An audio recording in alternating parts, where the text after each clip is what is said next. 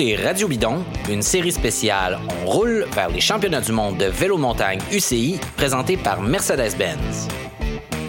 Une collaboration du studio balado de l'agence La Flèche et de Gestel.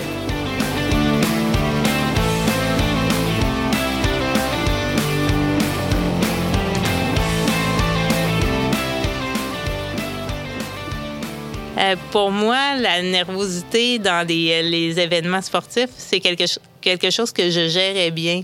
Euh, puis mes trucs que j'avais, tu sais, pour bien gérer ce stress-là, c'était vraiment de dédramatiser les situations, puis de pas mettre tous les œufs dans le même panier, dans le sens que, tu sais, euh, souvent je partais euh, au départ d'une course, puis je me disais, tu sais, le pire qui va arriver là, c'est que je ferai pas une bonne course ou je vais faire un bris mécanique, mais tu sais, so what là. Après ça, la course ça va être terminée, puis tu sais, je serai pas plus malheureuse ou plus heureuse, tu sais, si je gagne ou si je gagne pas là. Tu sais, je vais juste me relever puis en faire une autre, puis essayer de faire mieux, puis me rattraper. Fait que tu sais, j'ai toujours toujours eu cette philosophie-là de me dire, euh, mais tu sais, peu importe ce qui arrive, tu sais, euh, je vais réussir à passer à travers cette épreuve-là, puis je vais faire, tu sais, je vais réussir à me démarquer par, par après. Puis c'est aussi de faire aussi, euh, d'avoir plusieurs objectifs et non pas un seul. Tu sais, les gens, je pense qu'il y a un truc, c'est de pas tout focuser sur, sur un seul objectif, donc les championnats du monde, mais de, de focuser sur d'autres courses qui peuvent être importantes aussi, puis qui peuvent t'amener une certaine satisfaction.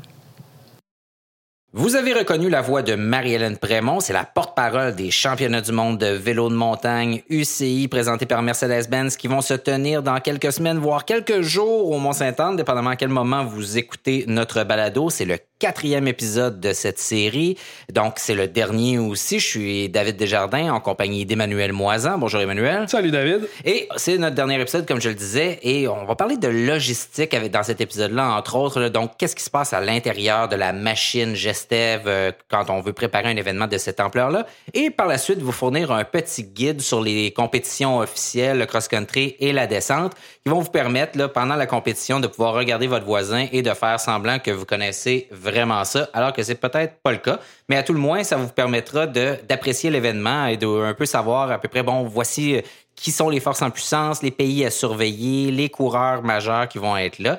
Mais avant tout, Emmanuel, tu es allé vous parler à des gens, tu es allé voir ce qui se passe justement dans les rouages de la machine Gestev. Quand on va dans ce genre d'événement-là, on voit à l'extérieur, tout fonctionne super bien, il n'y a pas d'accro, euh, tout est extraordinaire, mais en arrière de ça, il y a énormément de travail, puis c'est ça que tu es allé découvrir pour nous. Exactement, il n'y a, pas de magie, là, un événement qui roule comme ça, il y a beaucoup, beaucoup de travail. J'ai rencontré Isabelle Leclerc, productrice déléguée, et Chantal Bouchard, la directrice de production qui ont les mains dans ce projet-là depuis presque trois ans. Quand même. Hein? Et puis euh, qui, euh, qui sont en train de, de, de finir là, les, les, étapes de, de, mise en place et qui vont livrer cet événement-là dans quelques semaines. Alors, on peut, on peut s'imaginer qu'elles sont très, très occupées. Ça donne une rencontre assez intéressante. Est-ce qu'elles sont très stressées? Euh, pas tellement, non. Elles, elles ont l'air plutôt zen. Deux filles d'expérience qui n'en sont pas leurs premières armes, mais évidemment, là, elles sont, elles sont pas stressées, mais elles sont fébriles, disons. OK, bon, ben, on va aller écouter ça, puis on se reparle par la suite.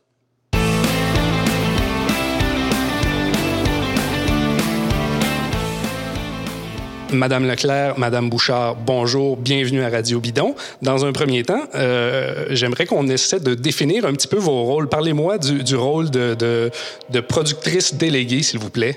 Oui, en fait, le rôle de productrice déléguée chez Gestev, c'est vraiment un rôle de pot de colle entre les départements de production, de communication et des ventes et commandites.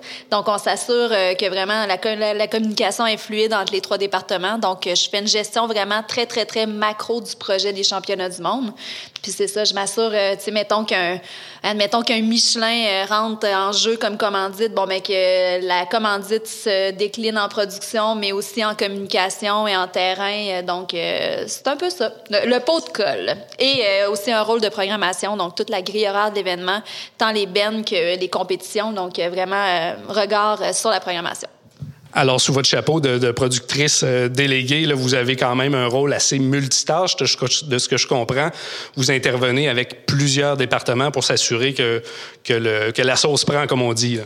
Exactement. Donc, j'ai vraiment un rôle, euh, un travail étroit avec toutes les directrices de chacun des, des départements pour s'assurer qu'on est tous, euh, toutes en fait, parce qu'on est toutes des filles et qu'on est toutes sur la même euh, longueur d'onde.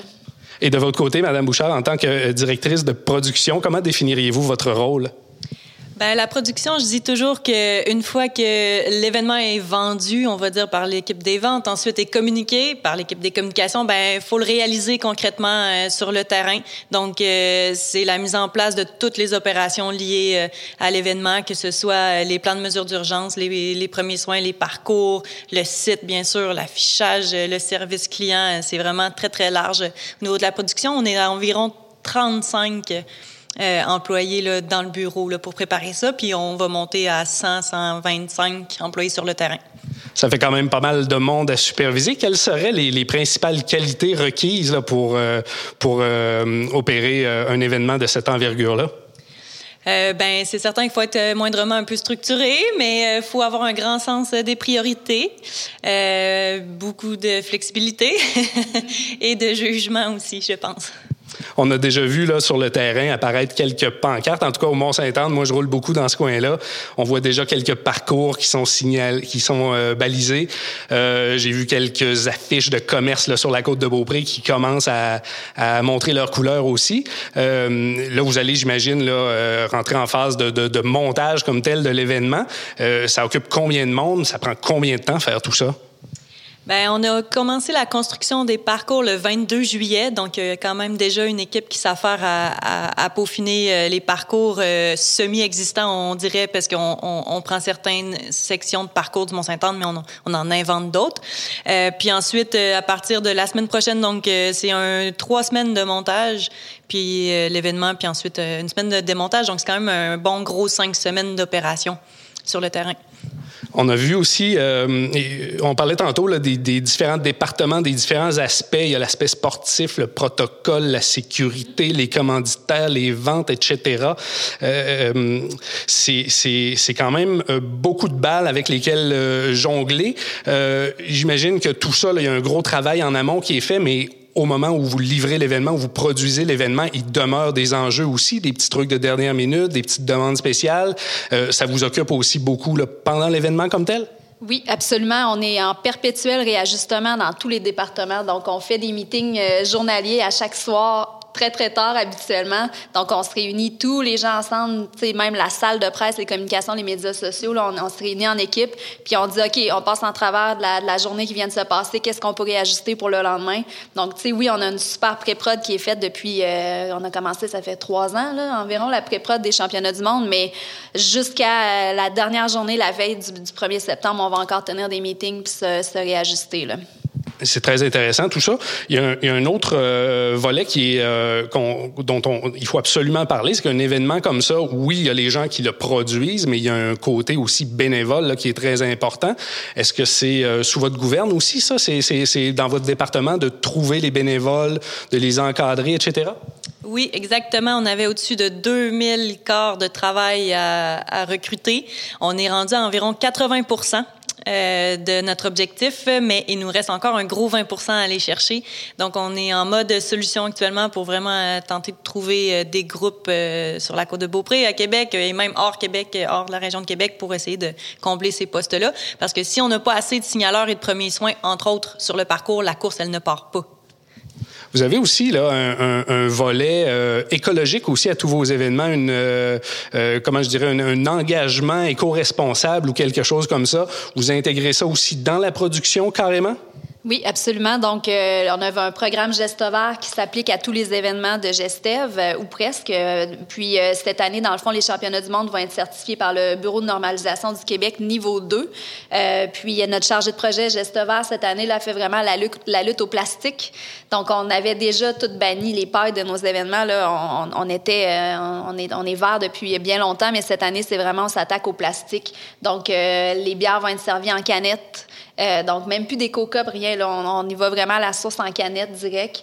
Puis, il y a plein de petites offensives. Là, on, on fait du compost, nous, sur le site au Vélérium depuis des années. Euh, fait qu'on poursuit euh, toujours dans cette belle lignée-là une fois que l'événement est démarré, euh, ça a lieu, ça bat son plein. C'est sur euh, presque deux semaines cette année, là, tout le moins deux week-ends, disons une bonne dizaine de jours certainement. Euh, et puis là, la dernière médaille est remise, le dernier hymne national est, est entonné, le dernier party a eu lieu. Comment vous considérez que ça a été un succès? Euh, moi, mon, mon, gage de succès, c'est euh, c'est sûr que moi, c'est la foule présente. C'est vraiment ça pour nous qui est gage de succès. Tu sais, c'est des événements gratuits qu'on fait. Là, euh, donc, c'est vraiment la foule présente. Puis comment les gens ont tripé sur euh, la dernière descente du gagnant du Daniel. Puis à savoir si l'édition du Mont-Saint-Anne va avoir été mémorable parce qu'un tel, il a, il a, fait sa run en tant de minutes. Fait que, tu sais, c'est vraiment... On, on, veut toujours que le Mont-Saint-Anne ressorte comme la destination spectaculaire sur le circuit. Fait que, tu sais, c'est vraiment puis d'avoir la foule présente pour tout ça. Puis moi, je dirais, ben, de mon point de vue, euh, que je suis très, très en contact avec l'Union cycliste internationale, donc la fédération, eh ben, c'est certain que si tous les athlètes, tous les commissaires, tous les gens dignitaires euh, repartent avec le sourire et euh, on a créé un bon contact avec eux, moi, ça va être un bon succès aussi. Madame Bouchard, Madame Leclerc, vous avez l'air de deux filles très, très occupées. Euh, on vous laisse retourner à vos meetings, à vos téléphones, à votre planification. On vous remercie infiniment d'avoir participé à Radio Bidon. On vous souhaite la meilleure des chances pour l'événement qui s'en vient. On va certainement être là à titre de spectateur et de compétiteur dans certains cas. Merci beaucoup.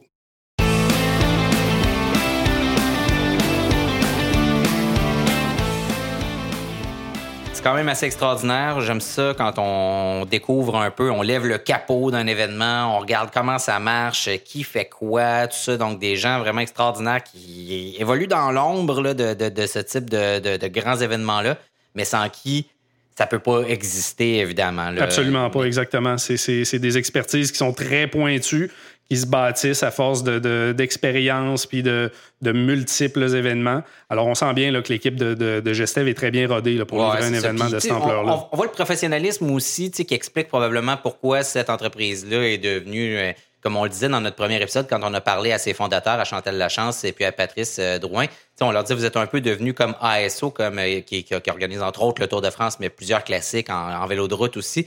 Euh, qui, on le disait, vous êtes un peu devenu les ASO du vélo de montagne, c'est-à-dire la référence en termes d'organisation, là, à force de, de, de savoir-faire justement et d'expertise comme ça. Absolument. Mais maintenant, on va se préparer pour la course, pour les, les, les compétitions. D'abord, peut-être en faisant le tour, parce que peut-être vous connaissez un peu le cyclisme. Peut-être vous connaissez le cyclisme sur route. Vous nous écoutez dans nos émissions sur route, mais vous connaissez moins le, le vélo de montagne. Donc, peut-être en faisant le tour des, types de compétitions qu'on va retrouver au championnat du monde. Donc, d'un côté, il y a le cross-country. Euh, et de l'autre côté, il y a la descente, donc les deux disciplines principales de, du vélo de montagne qu'on retrouve au championnat du monde. Euh, S'il fallait dire un peu là, en quoi les parcours du Mont-Saint-Anne sont particuliers ou spéciaux, tu dirais quoi, Emmanuel? Bon, les parcours du Mont-Saint-Anne, habituellement, sont définis comme étant quand même assez techniques, des, des parcours plutôt naturels, contrairement à certains parcours qu'on va retrouver maintenant de, de, la nouvelle école, disons, qui sont beaucoup plus aménagés, beaucoup plus fabriqués, euh, fabriqués ouais. euh, de main d'homme. Euh, on retrouve de ça au Mont-Saint-Anne, mais on retrouve beaucoup de sections qui sont quand même très naturelles aussi. Alors, ça fait une belle variété là, de, de, de, parcours typiques de, de, la vieille école, disons, avec euh, quelques sections euh, plus new school un peu là, comme on retrouve sur les parcours euh, olympiques modernes, disons. Là. Quand on parle de parcours travaillé, d'agencement comme ça, ça peut être des agencements de roches euh, géantes, par exemple, qu'on va empiler les unes par-dessus les autres ou mettre en, en, série comme ça pour rendre ça Exactement, spectaculaire des, et difficile. Là. Des virages surélevés, ouais. des sauts qui sont carrément là, fabriqués avec des, des tas de terre qu'on amène sur place, qu'on façonne, qu'on qu sculpte là, pour qu'ils qu aient vraiment un bon flot dans, dans la piste comme telle. Et puis, quand on parle de section naturelle, ben là, c'est le minimum d'aménagement. On voit vraiment les racines qui ressortent, les roches qui sont pointues, les, dangers de faire des crevaisons, les virages serrés, etc. Donc, c'est vraiment un mélange de ça. Autant pour le parcours de descente que le parcours de cross-country, euh, on peut dire que c'est ce qui qualifie les, les, pistes du Mont-Saint-Anne assez difficiles techniquement et un beau mélange de, de, de technique, de vitesse etc. Ce qui est le fun aussi dans un, genre de compétition comme celui-là, c'est que contrairement, par exemple, à un parcours, un grand parcours sur route, là, on peut euh, marcher l'entièreté du parcours, aller se promener dans les différentes sections, voir les montées, euh, voir à quel point euh, les, les, meilleurs au monde euh, grimpent extraordinairement vite et que même en cross-country, ils sont être extrêmement habiles techniquement et j'ai envie de dire presque surtout en cross-country parce qu'avec des vélos qui sont pas du tout faits pour des prouesses techniques. Là. Très surprenant, effectivement, là, ouais. les, les, habiletés techniques des, des, des, athlètes, des pilotes en cross-country. Ouais. En descente aussi, bon, la, la, la vitesse qu'ils atteignent, c'est tout simplement ahurissant. Ouais. Et puis, la proximité que, que nous pouvons avoir comme spectateurs avec les, les, divers, les différents parcours par exemple, le parcours de descente, on peut facilement accéder au sommet par la télécabine, puis redescendre le parcours tranquillement à mesure que la compétition se déroule. Puis on peut apprécier chacune des sections, chacun des athlètes euh, qui passent devant nous. Mm. Euh, cross-country, la même chose. C'est une boucle de quoi? 5, 5 ou 6 kilomètres qui vont faire 7 ou 8 fois. Alors on peut très bien marcher tout le long du parcours et voir les différentes montées, les différentes descentes. Euh, Et comme on disait dans un autre épisode, on peut après ça les suivre jusqu'à dans le stationnement du Mont-Saint-Anne, où là, il y a les différentes roulottes, euh, donc les, camions des équipes, ils sont là, ils sont souvent à l'extérieur avec les mécanos, euh, donc on, on peut les apercevoir, leur parler. Ça aussi, tu parlais de proximité, mais ça, c'est un autre type de proximité humaine, là, où là, on a accès aux athlètes assez facilement aussi. Exactement. Puis une chose qui est extrêmement impressionnante, euh, une des choses les plus impressionnantes à mon sens, oui, on parlait de vitesse en descente tantôt, mais un départ de, de XCO, de cross-country olympique, euh, écoutez, là, c'est une piste qui part assez large et puis la première entrée dans le bois se trouve à quelques centaines de mètres. C'est un, c'est une course d'accélération pour arriver le premier dans le single track. Le whole shot, comme on dit. Donc, le le- whole le- shot, ouais. exactement. Ça part sur les chapeaux de roue, ça part très vite. C'est, c'est très impressionnant à voir aller, euh, autant chez les hommes que chez les femmes. Il n'y a, pas, euh, y a- il y a- il y a pas de trêve là, en cross-country olympique. Ça part sur le gun, comme on dit. Ça joue du coude. C'est extrêmement difficile d'atteindre cette pointe de vitesse-là, puis de pas exploser par la suite. Euh, donc, c'est un art là, que, les personnes dont on va vous parler immédiatement maîtrisent parfaitement. Donc, on va regarder ensemble différents athlètes. Bon, au moment où on enregistre ce, ce podcast-là, il reste deux étapes de la Coupe du Monde euh, à- qui vont se dérouler avant les championnats du monde, au donc au, au début août. Euh, là, d'après les classements, ce qui s'est passé jusqu'à maintenant, c'est d'après ça qu'on vous donne euh, nos, prédictions, ou en fait, on vous aide un peu à mieux comprendre qui sont les acteurs en puissance euh, dans tout ça. On commence par le cross-country chez les femmes. Donc, on peut dire que la favorite, euh, c'est l'actuelle porteuse du maillot arc-en-ciel, l'américaine Kate Courtney. Hein? Absolument. Kate Courtney euh, est, une, une- une force de la nature. C'est une écrapoutisseuse de pédales exceptionnelle.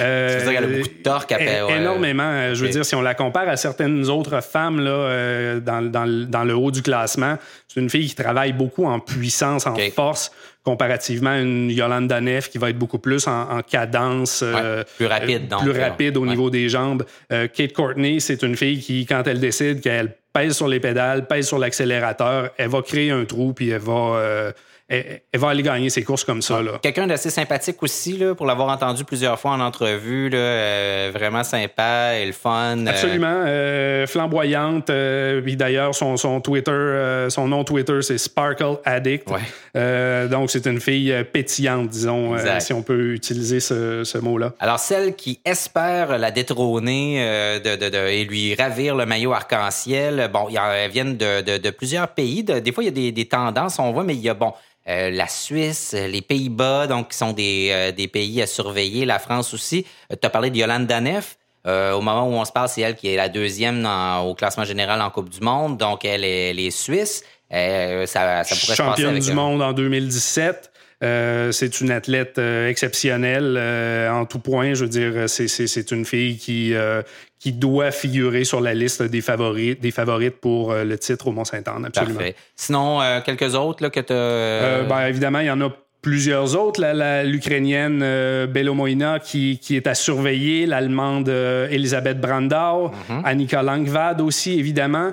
Euh, et, et une qu'il faut absolument pas oublier, c'est la championne en titre olympique, la Suédoise euh, Jenny Risveds, qui a eu...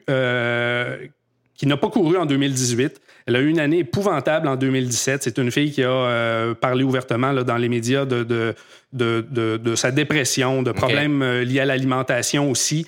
Elle est sur euh, le, le chemin du retour, comme on dit. Elle a fait trois Coupes du Monde cette année. C'est classé 33e, 9e et 5e.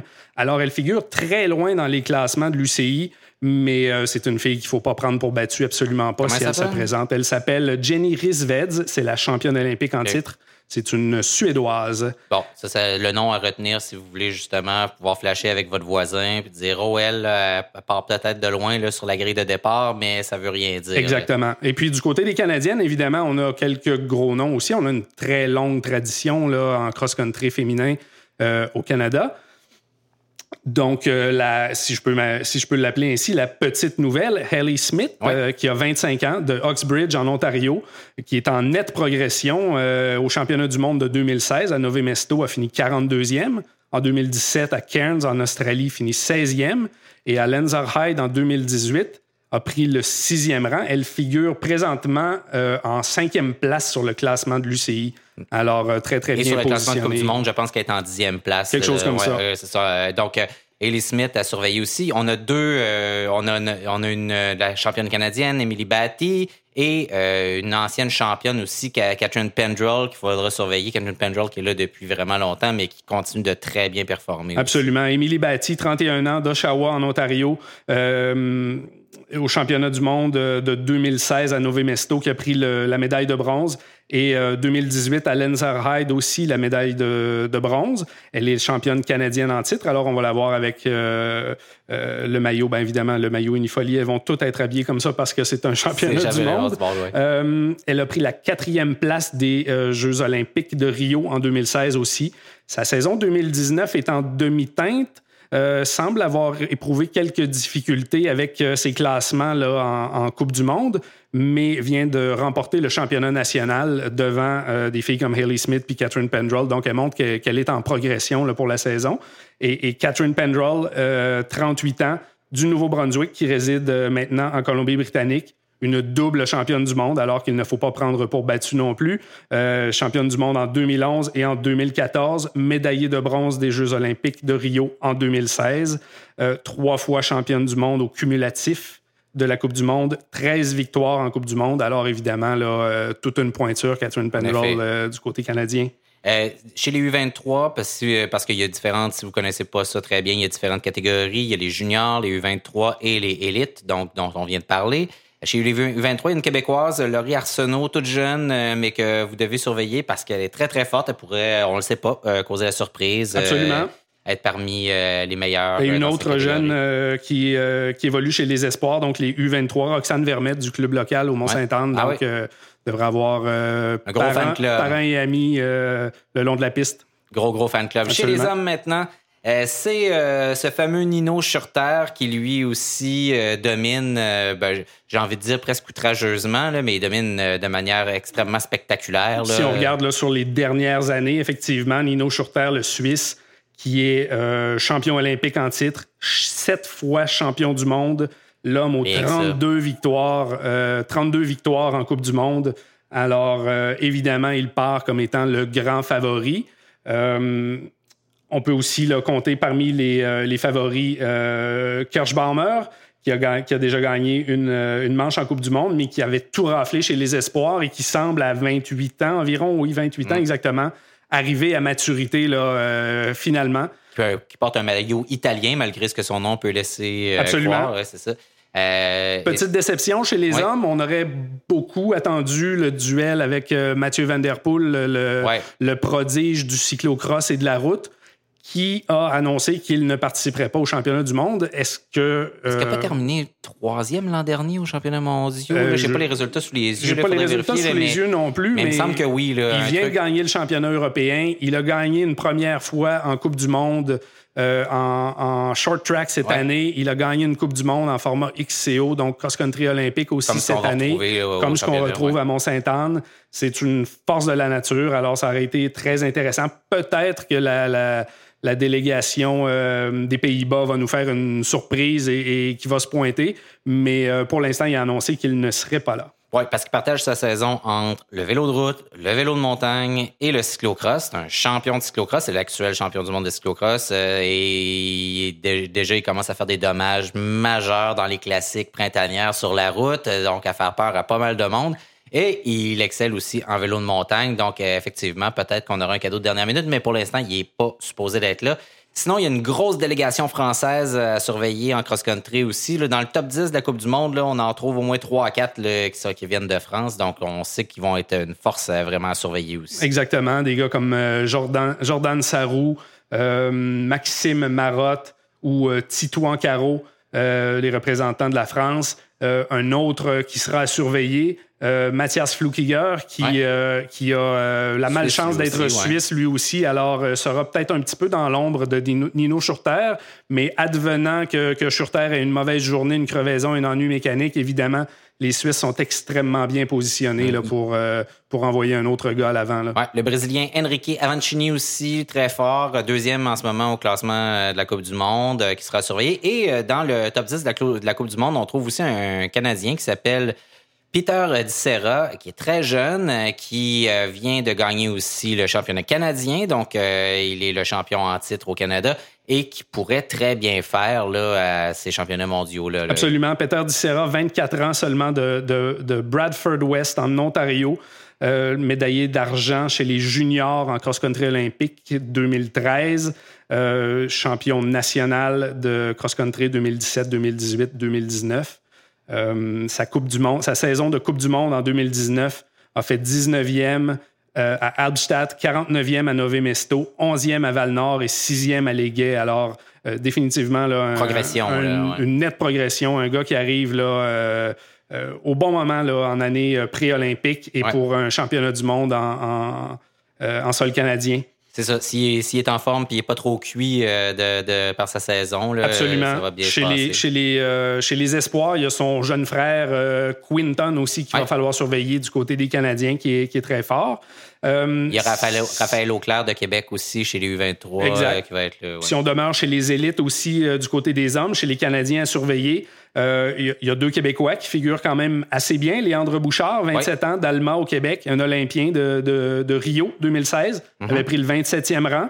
Il est arrivé euh, deuxième au championnat canadien. Exact. En 2019, il y a une victoire en US Cup, puis trois podiums aussi. Alors, euh, c'est un gars qui court quand même à un très, très haut niveau. Sixième des Jeux du Commonwealth en 2018 et 20e de la Coupe du Monde du Mont-Saint-Anne en 2018. Alors, c'est un gars qui avait fait une très grosse performance. Évidemment aussi le, vétéran euh, Raphaël Gagné, 32 ans, de Lac-Beauport, mhm. euh, qui a connu une saison euh, plutôt difficile cette année. On ne sait pas trop si c'est une question de santé, de commanditaire ou, quoi que ce soit. avec ses commanditaires, son équipe. C'est quand même un Olympien qui a fait 40e à Rio en, 2016, champion national de cross-country en 2015, les Jeux panaméricains, médaille d'or en 2015 aussi. Euh, et son euh, meilleur résultat au championnat du monde en 2015 aussi, une 18e place. Euh, un petit fait un peu insolite, Raphaël Gagné est champion du monde en vélo de montagne dans le relais mixte en 2004, alors qu'il courait ah chez les juniors, oui, ah, avec euh, Cabouche et euh, ah je me souviens plus trop qui, Catherine Pendrell et une autre personne avait gagné le championnat du monde en relais mixte. c'est drôle ça. Euh, on va parler de descente maintenant. on, peut dire ça, c'est la, discipline spectaculaire, la discipline pour les amateurs de haute vitesse et de sensations fortes. on a commencé par les femmes pour le cross-country, commençons par les hommes pour la descente. Encore là, tantôt, on parlait de la délégation française euh, du côté du cross-country. Elle est bien présente du côté de la descente aussi, avec un certain Loïc Bruni euh, en tête là, de, des espoirs, on peut dire. Là, pour, Loïc euh, Bruni, un triple champion du monde 2015, 2016, 2017. définitivement l'homme à battre cette année. Les Français sont extrêmement bien représentés dans le top 10 du classement de l'UCI. Euh, ils ont gagné 10 des, des 12 dernières épreuves en Coupe du Monde. Alors, on parlait là, dans un épisode précédent de la domination française de 1998. Côté de la descente, ça s'est pas vraiment euh, arrêté depuis. Quoique les Australiens, les Britanniques sont toujours quand même très forts dans la discipline, mais euh, les Français avec Loïc Bruni, comme on a dit, et Amaury Pierron, Loris Vergier et Rémi Thirion sont définitivement à, surveiller aussi. Bon, tu parlais des Australiens. Il y a Troy Brosnan qui fait très bien euh, de ce côté-là. Euh, Brosnan, qui est un double champion du monde junior et euh, qui a toujours été sur le podium des championnats du monde depuis 2014 avec des médailles d'argent ou de bronze. Il n'a jamais gagné l'or chez les élites. Il est dû. Mais on peut dire qu'il est dû et que c'est un gars qui est capable de, de, gagner les grosses courses aussi. Alors, il faudra définitivement le surveiller. Et euh, ben, l'anglais Danny Hart aussi. Ouais. qui est un spectaculaire dans son genre et qui, si au Mont-Saint-Anne, où on sait s'il se met à faire très mauvais cette semaine-là, euh, où les conditions sont parfaitement dégueulasses, lui excelle dans ce type de conditions. Exactement. Deux fois champion du monde. C'est un, pilote extraordinaire. Euh, on a toujours l'impression qu'il est, sur le bord de l'échapper, mais euh, c'est toujours en contrôle à la fine limite du contrôle. Alors, un gars qui est extrêmement spectaculaire. Et euh, parmi les descendeurs qui sont encore euh, dans le top 10, euh, on peut parler du Sud-Africain Greg Minard qui. Encore parce que ça fait des années qu'il figure là dans les, parmi les meilleurs. Il doit être à 40 ans ou en tout cas pas loin de ça. Et puis, euh, il est indélogeable du top 10. C'est un gars qui est mhm. toujours à surveiller, qui a eu des, quelques résultats en demi-teinte cette année, mais qui a quand même fait des, top 5 et, tout ça. Donc, euh, un gars qu'il faut absolument pas oublier. Chez les Américains, Aaron Gwynn aussi, qui est là depuis un moment, puis qui est encore là, encore très fort. Chez les Canadiens, euh, qui, on, qui on remarque, qui on surveille? Chez les Canadiens, on a évidemment le, mieux classé là, dans, le, le, classement UCI, c'est Mark Wallace. Euh, qui figure en 14e place, qui est un ancien champion canadien, un gars qui, euh, qui, qui, roule très, très, très vite aussi. Et évidemment, le, la, jeune sensation Finn Isles, qui est peut-être encore un petit peu jeune là, pour un podium élite, mais euh, qui est pressenti là, pour avoir une brillante carrière. Alors, qui sait, peut-être que, que ce sera une grande journée pour lui. Parfait. Et du côté des femmes, euh, qui on surveille aussi, on a parlé de l'Australie tantôt. Euh, parmi euh, justement les meilleurs, il y a une certaine Tracy Anna qui figure dans les, parmi les meilleurs au classement. Donc, est-ce qu'on pense que c'est probablement elle qui est la la force en puissance, là, vraiment celle qui est la force à battre en on, ce moment? On a vu là, depuis plusieurs années une domination de, de, de la Britannique Rachel Atherton, ouais qui a, euh, qui a été blessée l'année dernière et qui euh, est revenue très, très forte, mais il y a deux filles qui, euh, qui ont vraiment là, comblé le vide en son absence. Tracy Anna, 31 ans, et, et Tani Seagraves, 24 ans, qui est la jeune, la jeune nouvelle sur le circuit. Alors, ça devrait être une course entre ces trois-là. La Française Marine Cabirou peut-être va venir brouiller les cartes. Euh, évidemment, euh, Rachel Atherton, euh, il ne faut pas la compter pour battue, même si elle est peut-être un petit peu moins rapide qu'elle ne l'a déjà été. C'est une fille qui a déjà gagné 10 épreuves de la Coupe du Monde consécutives entre 2015 et 2016. Elle a donc battu un record détenu par nul autre qu'Anne-Caroline Chausson, et ça, ce n'est pas peu dire. Atherton est cinq fois championne du monde. Alors, évidemment, elle sera là et elle sera dure à battre. Mais euh, comme on l'a dit, Tracy Anna et Tani Seagraves euh, sont bien positionnés là, pour euh, lui faire une chaude lutte. Oui, et ici aussi, on a plusieurs Suisses qui sont dans le, top 10 du classement actuellement et qu'il faudra surveiller. Émilie Singlethaler, Camille Balanche, Karina Capellari, entre autres, donc qu'il faudra surveiller une certaine Veronica Widman d'Italie aussi, Eleonora euh, euh, Farina pardon, d'Italie. Donc, il y a quand même pas mal de, de, de, de, monde là, qui, qui sont très, très forts et qu'il faudra surveiller. Et, mais évidemment, ces gens-là, bon, dans un parcours aussi particulier que le Mont-Saint-Anne, qui favorise pas nécessairement euh, les meilleurs au classement général, comme ce qu'on comme ce, qu'on énumère depuis tantôt. Donc, puis, il peut se passer toutes sortes de choses, une crevaison. C'est ça qui est spectaculaire aussi dans ce type d'événement-là. Donc, la meilleure, celle qui a le meilleur temps au, aux essais, par exemple, et qui arrive, crève et perd et tout ça, et là, ça laisse la place à quelqu'un qu'on s'entendait pas. Un bel exemple de ça, c'est la victoire au championnat du monde en 2017 de la Canadienne Miranda Miller, qui est une fille qui a jamais, ou à ma connaissance, jamais fait top 5 en Coupe du Monde, qui est une bonne rouleuse, solide, quand même assez constante, mais qui avait jamais fait de résultat de cette ampleur-là et qui n'en a jamais refait depuis non plus. Mais en 2017, tout s'est aligné pour elle elle est allée gagner le titre. Alors, euh, ça explique bien là, que cette journée-là, c'est une question de, tout mettre ensemble pour, euh, pour que ça se produise. Comme d'habitude, comme dans à peu près tous les domaines, tout se peut. Et voilà. Donc, euh, j'espère que vous avez bien noté ça dans vos petits carnets pour pouvoir faire vos frais sur le bord de la piste et puis, mais plus sérieusement, pour pouvoir suivre la course et puis avoir un peu plus de plaisir en connaissant justement qui est qui dans tout ça, suivre ça, dire Ah eh oui, lui, OK, il est très, très fort, il faut voir, ça va être quoi son temps, etc. Merci beaucoup, Emmanuel, euh, de nous avoir donné toute cette information-là. On revient dans quelques instants avec peut-être un dernier mot pour ce tout dernier épisode de Radio Bidon spécial Championnat du monde.